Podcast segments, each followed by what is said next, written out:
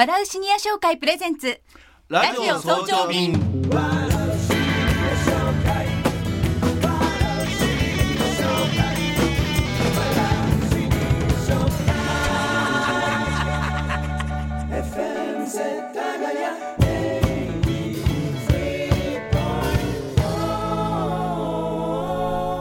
おはようございます。笑うシニア商会のスマイル生ためです。おはようございます FM 世田谷武藤真理です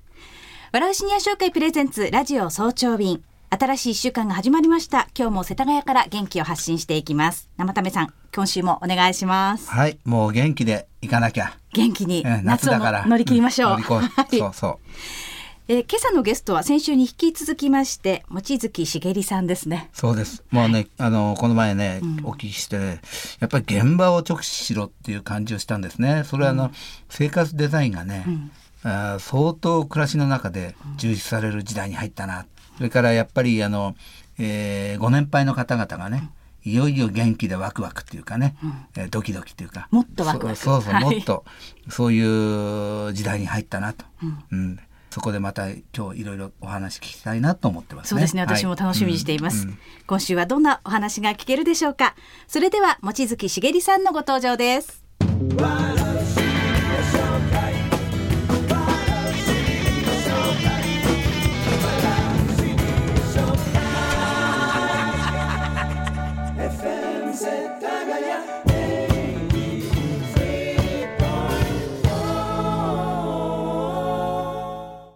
それでは本日のゲストをご紹介します先週に引き続きまして京王百貨店マーチャンダイジングプランナーの望月しげりさんです今週もよろしくお願いいたしますおはようございます。よろしくお願いいたします。先週もいろいろお話を伺いましたけれども、改めて望月さんのプロフィールをちょっと簡単ですがご紹介させていただきます武蔵野美術大学造形学部工芸工業デザイン科を卒業された後株式会社京王百貨店でリビングフロアの品揃え計画の仕事を始めて現在もそれを続けておられます。その間布物や食器のデザインも手掛けられたということです、その他国際機関日本 ASEAN センターの依頼で ASEAN 各国の日本への輸出を希望している企業の商品アドバイザーも務めていらっしゃるということです。よろしいですか？はい。簡単ですが。はい。ありがとうございます。はい。であの今日いろいろまたお伺いしたいんですけど、ええ。まあ品揃え計画を行う、あるいはそのマーチャンダイジングっていうんですかね、えーいうことですけどそういうことをするポイントなんですけどね。どんなようなことをですね、えー留意してまたどんなことを具体的にあの行っているかちょっとお話を聞きたいんですけどね。そうですね。百貨店の中では当然毎日数字が上がってきますので、数字も見ますし、それから資料みたいのもありますし、今はネットでいろんな情報が取れたり、またはあの、えートレンド情報を売る企業などもありますので、はいはい。そういうところから情報を得たりとかもしておりますけども、基本的に私は一番大事にしているのはフィールドワークという形で、まず売り場でお客様の声っていうのはどういう状態なのかっていうのを販売員さんを通じて伺ったり、または、えー長時間売り場をうろうろして、えあ。ーー実際にあのお客様がどういうお話をしているかっていうのをちょっと耳をそば立てながら、えー聞いてしまったりとか、あとは本当に街に出たり、他店に行ったりして、それこそお客さんの動向ですとか、えー街行く人たちがどんな格好をしているのかとか、どんな話をしているのかっていうのを聞くことが基本的なマーケティングだというふうに思っています。うん。やっぱりこうなんか問題とか事件というのは現場で起きてると いうことですかね。よくそうですね。うん。うん。じゃあお休みの日もなんかこう街に出て。そうですね、あの土日で外に出ない日はないので、はい。えー一日ゴロゴロって多分年間で一日がそのぐらいへでー。ほとんど出かけております。あれですか？どっか旅行なんか行ってもなんかなんか見ちゃうっていう目線が変わっちすゃう。ぐすぐ観察しちゃうんですよね。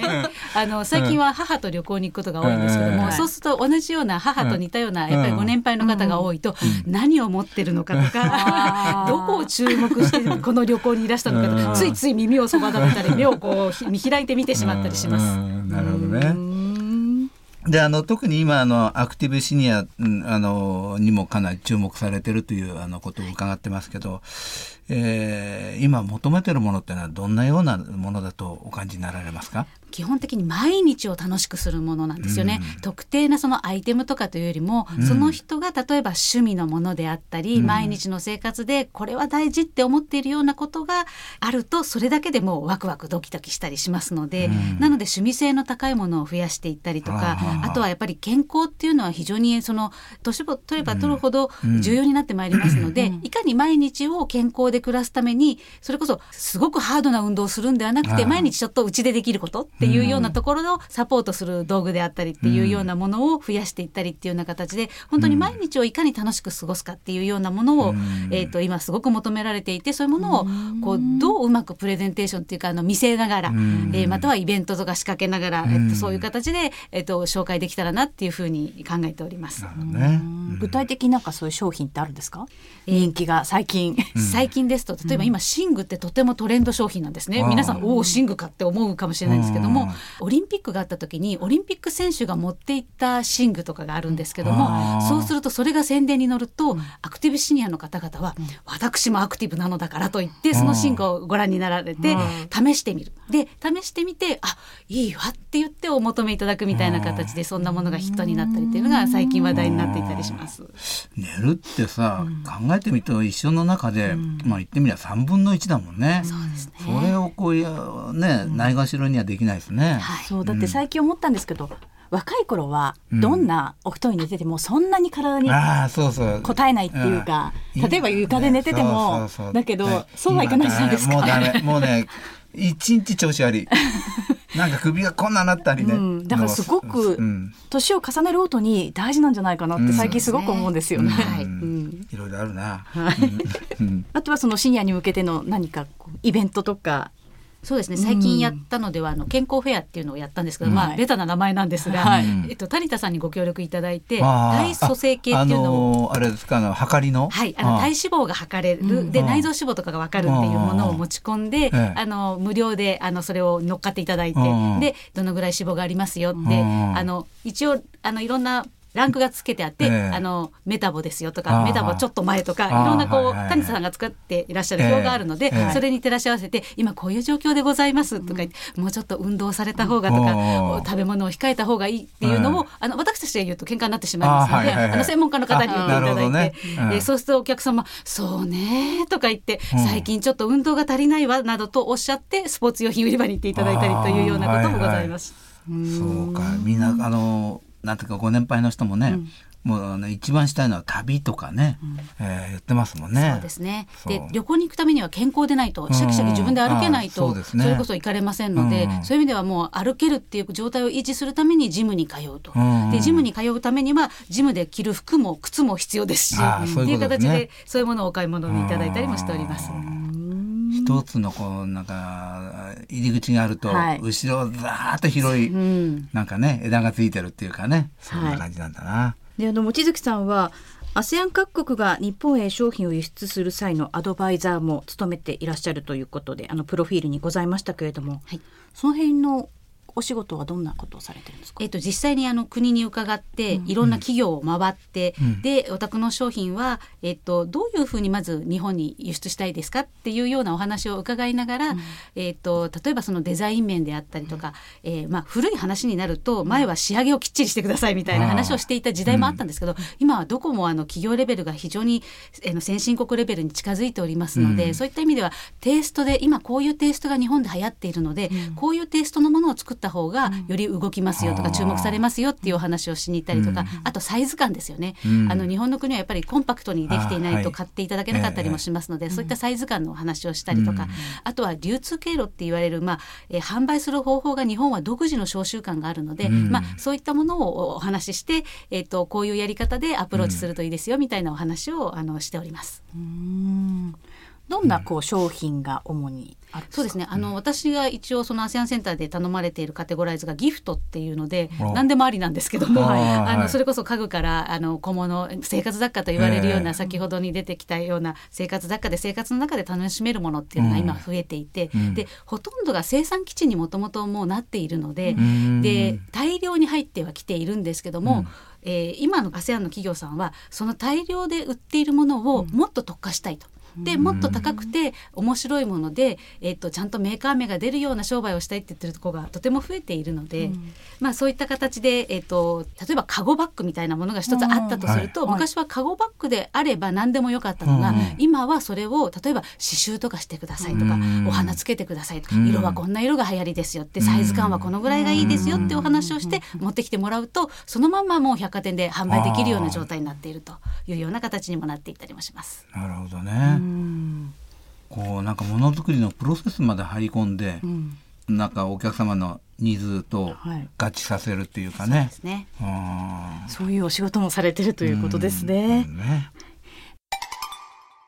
笑うシニア商会プレゼンツラジオ早朝便。今朝は京王百貨店商品制作担当の望月茂里さんをゲストにお迎えしています。今望月さんにねいろいろあのお話伺ってきたんですけどあのぎゃあのしなんかシニア向けになんですかね具体的にあのこんなあの暮らしのお生活材とか、うんこんなことを気をつけたらもっと快適なね暮らしができますよとかいうような、こうなんかヒントがあったら教えていただきたいんですけどね。そうですね、うんやっぱりシニアの方はあの、うん。活動的になるのが一番ではないかと、うん。あのお家にずっといてしまうとそれこそ一日うちで私なんかが例えば1年間に1日ぐらいゴロゴロしたままだとその日ってなかったことになってしまうみたいなことがあるので、うん。逆に言うとちょっとでも外に出てうん。いろんな刺激を受けてっていうのが多分一番生活としては。でその,、えーそれその上で例えば自分の好きなものがあったらその好きなものに集中していろんなことを調べていったりとか、うん。あの興味をがあるところにどんどん広げていっていただくのが生活としてはとても楽しいですし、うん。それから古き良き時代っていうのを懐かしむのも一つはいい手で、例えば歳時記など先あの、うん。先週にもお話ししたかもしれませんけども、えっと歳時記の中で普段楽しまないところをあえて楽しんでみるみたいなところが出てくると、例えば桜楽しんだり、えー七夕楽しんだりつい最近も七夕楽しむっていうのを売り場でやったら、ああ七夕ねってお客さんがその前でしばらく佇んでたってしゃったりとかしたので、まあそんな風に歳時記を楽しむっていうような形にして積極的に何かするっていうのが多分生活を生き生きするもとで、うん。そういうことが本当にワクワクドキドキにつながってるのかなっていうふうにだから旅に出るまでが一つの楽しみであり、行った後にあの写真の整理をするのがまた楽しみっていう方がよくいらっしゃるんですけども、それってもうほとんど旅は日常ですよねみたいな。行ってる間は非日常かもしれないんですけどあの、うん。行く前の計画をすごく練るっていうのと写真の整理っていうので、あうん。旅って日常なんですねなんてお話をしたこともありますけども、そんなようにあの本当に日常をいかに楽しむかっていうところで小さなことで構わないので、いろんなことに興味を持って過ごしていただいたらいいんじゃないかなっていうふうに思います。そうか今旅がね、あの写真撮って、うん。まあ、し整理をしてまたアルバムはどうしようとか、いろいろあるじゃないですか。先ほど七夕でね私なんか短冊なんてのは何十年もか書いたことない、でもう忘れちゃうわけですよ。はい。あのそういう歳時期があってもね、誰かに教えてもらわないと忘れちゃうっていうね、ことがあるんですけど確かにあのそういう意味では百貨店というのはね、いろんなこう情報の宝庫だなってあるいはその歳時期もね、教えてもらえますよね。こうそういうこといろいろ先ほどなんですかあのビジュアルマーチャンダイジングです、はいっていうお話をね、ああ先週ねあのの話でそういうことからしてもねあのなんかそこでなんか伝わってくるっていうかね。そうですね、うん。もうパッと見で面白そうって思っていただけたら閉めたものってよく私たちは言ってるんですけども、もうパッと見でつまらなそうだったら来ていただけませんものね。入っていただけませんし、で手に取っていただけなければまず買ってはいただけませんので、うん。はい。そういう意味では本当にまあ物を売るだけがまああの最終的には買っていただきたいっていう本音はあるんですけれども、その前にやっぱり来て楽しんでいただいて、それこそあ今日来てよかったわ有意義な時間が過ごせたわって思っていただけるのが一番かなと、そうするとまた来ていただけますので。だから季節ごとにちょっとインテリアを変えるとか。うん。そうですね。あの季節変化みたいなところはそれこそご座を引くなんて今の若い人だとなかなか発想的にはないですけど、はい。いまだに百貨店は夏場になるとご座をちゃんと準備してでもそのご座が今すごいかっこいいんですよ。あの白黒の一末になっていたりとかー。ちょっと昔の人には考えられないようなご座のパターンだったりするんですけどもそんなものをちょっと例えばえフローリングの床でも引いていただくとうん。ちょっとあの足裸足で歩きたいみたいあーはいはない。そんな楽しみがあったりとかもしますので。昔のものがちょっと見直されてる部分であるんですね。そうですね。うん日本的なものっていうのはすごく今注目高いですね。ですから職人技の凝り物が本当にあの趣味のものとして、うん。まああの夏場ですと本当に切り子みたいなものがすごく売れたりとかあとは麻物がこ今年朝はすごく売れたんですね。洋服もそうですけど寝具の麻布団みたいなものまで売れましたのでうん。そういった季節を感じる素材みたいなものも百貨店に来て感じていただけたらなっていうふうにも思っています。あと結構ねすだれなんかもねあ売ってますおしゃれな売ってます。のがありますね、はいそうですね。ね。なんとなくこう暑さをしのげるようなもの、視覚的にも、まあ聴覚もあるかもしれませんけどね。うん。そうですね。うん。そういったものっていうのは注目されてるのかもしれませんね。ちなみにあのそういう意味で我々も元気になるんですけど、はい。望月さん流の元気のコツって何かありますか、えー私はですね、うん。基本的には体を動かすのと忘れることっていうふうにしています。忘れることね。はい、あのね物忘れっていうのうん。はだんだん年を重ねると不安の要因ではあるんですけども、あのでも仕事をしてると嫌なことってやっぱり山のようにありまして、うん。そういうのは引きずらない。とにかく忘れる、ん。えー昨日書いた恥はもう忘れるというふうにしてまして、でまあそういう時に体を動かすとあの忘れられたりしますので、何かに集中してたりする、うん。なので体を動かすっていうふうにしています。やっぱりこう外にも積極的に出ていく。そうですね。えーよくもう物を観察する、えー、あ、いえいえ、あんまり言うとなんかストーカーのように思われてしまいますけども。うん。でもなんかもうお休みの日もお仕事にちょっとこううん。つながっているようなもう毎日がこうねリズムの中で仕事遊び仕事遊びっていう、そうですね。もうどこに行っても逆に言うと仕事のネタは落ちていますので。そんなお仕事のやりがいっていうのはどんなところです、そうですね。やっぱり最終的にお客様に来ていただいて喜んでいただくのがやっぱり一番の,、うん。あのフィードバックっていうか嬉しい時ですかね。まああの、社内でどうのこうのっていうよりも、うん。最終的に例えば提案したイベントだったり商品だったりが、これ良かったのよって言われるとあやってよかったっていうふうに思います。うん。なるほどね、でもともとこうご自身でもデザインをねやってらした、そういうのをこうお休みの日に何かあったりとかは今ないんですか、あ今はあの直接デザインっていうのはしていないんですけども、うん。ただあの会社ではあの逆に言うとデザイナーさんを使って何かものを作るというのはやっていたりもいたします。うん。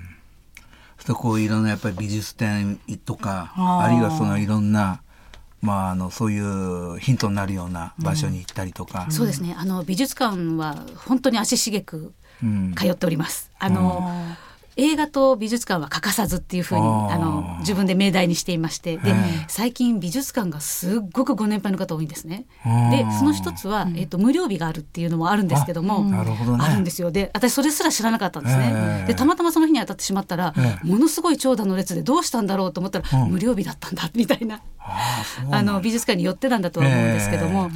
そういうことで美術館に行ってもちろんその美術を見て感じるっていうのと、そのん美術界もトレンドがあって、うん。今年はあ印象派ブームの時期なんだなとか今年はあモダンアートが多い年なんだなとかそういう流れもありますし、来てるお客様もあのすごく見方が変わっていたりとかしますので、そんなのもあの楽しみにして お休みの日はそういうこともされてるっていうことですね。うん。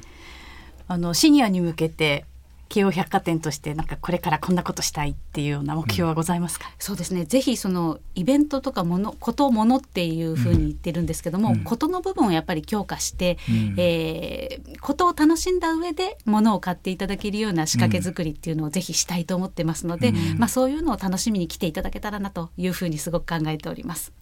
なるほどね。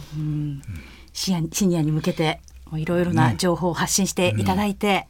もう本当に百貨店がテーマパークのように一日来て遊んでご飯を食べて帰っていただけるようなところになりたいと思っておりますので、ぜひ来ていただきたいなと思っております。考えてみるとできますよね。うん。一、日ね、うん。何でもあるんだもんね、で疲れたらお茶飲めばいいし。そうそう。お腹減ったらね、うん。レストランが行きゃいいし、うん。それからなんて屋上もあるしとかね、そうですね。で帰りはお惣菜を買って帰るそうそうそうとかそう。ぜひぜひ。そうですよね。何でも揃いますからね、一日いられますよね。そうですね。うん。本当に一日いていただきたいと思って常々思っております。そういう目でちょっと今度行ってみようかなもう一回。一、ね日楽しもうと。あそういうのを作ってもいいかもしれませんね、うん。一日ここで楽しもう、うん。百貨店で楽しもそう。ツアー考えちゃおうかな。うん、う開店からですか？うん、そうそうそう。ね、楽しみ方がいろいろあるかもしれません、さあそろそろお時間となりました。2週にわたってお迎えしたのは京王百貨店商品制作担当の望月茂さんでした。ありがとうございました。ありがとうございました。2週にわたって望月さんのお話。そうあのね、うん。僕、まあ、しばし考えてみたんだけどやっぱりあの僕ら結構、まあ、あの年配になってるわけですけど、はい。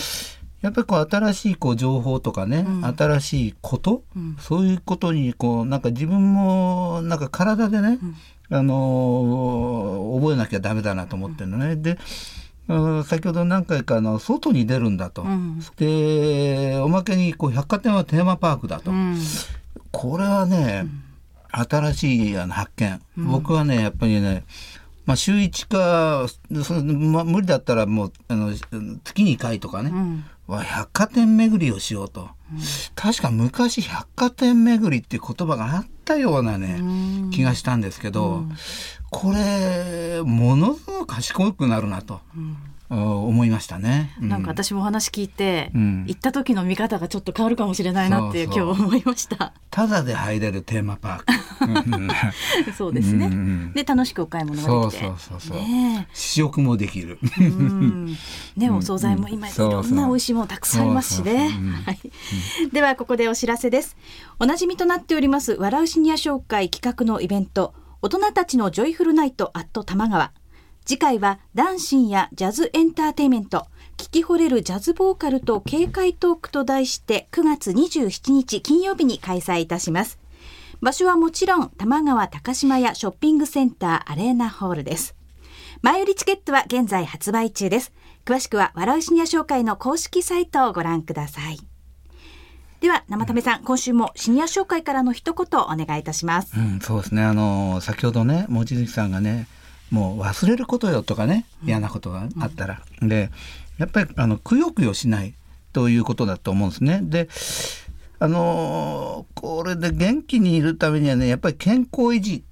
はい。の趣味、うん。それからあのストレスを解消する趣味。うん。この2つを二軸はね持ってた方がいいなと思ってね、そうすると、まあ、これいろんな機関があったり、まあ、区なんかでもあると思うんですけど、そういうところがいろんなサークル活動をね、ええあのーご案内してるじゃないですか、あれよく読んでみて、ちょっと参加してみるといいかなと思いましたね。うんはい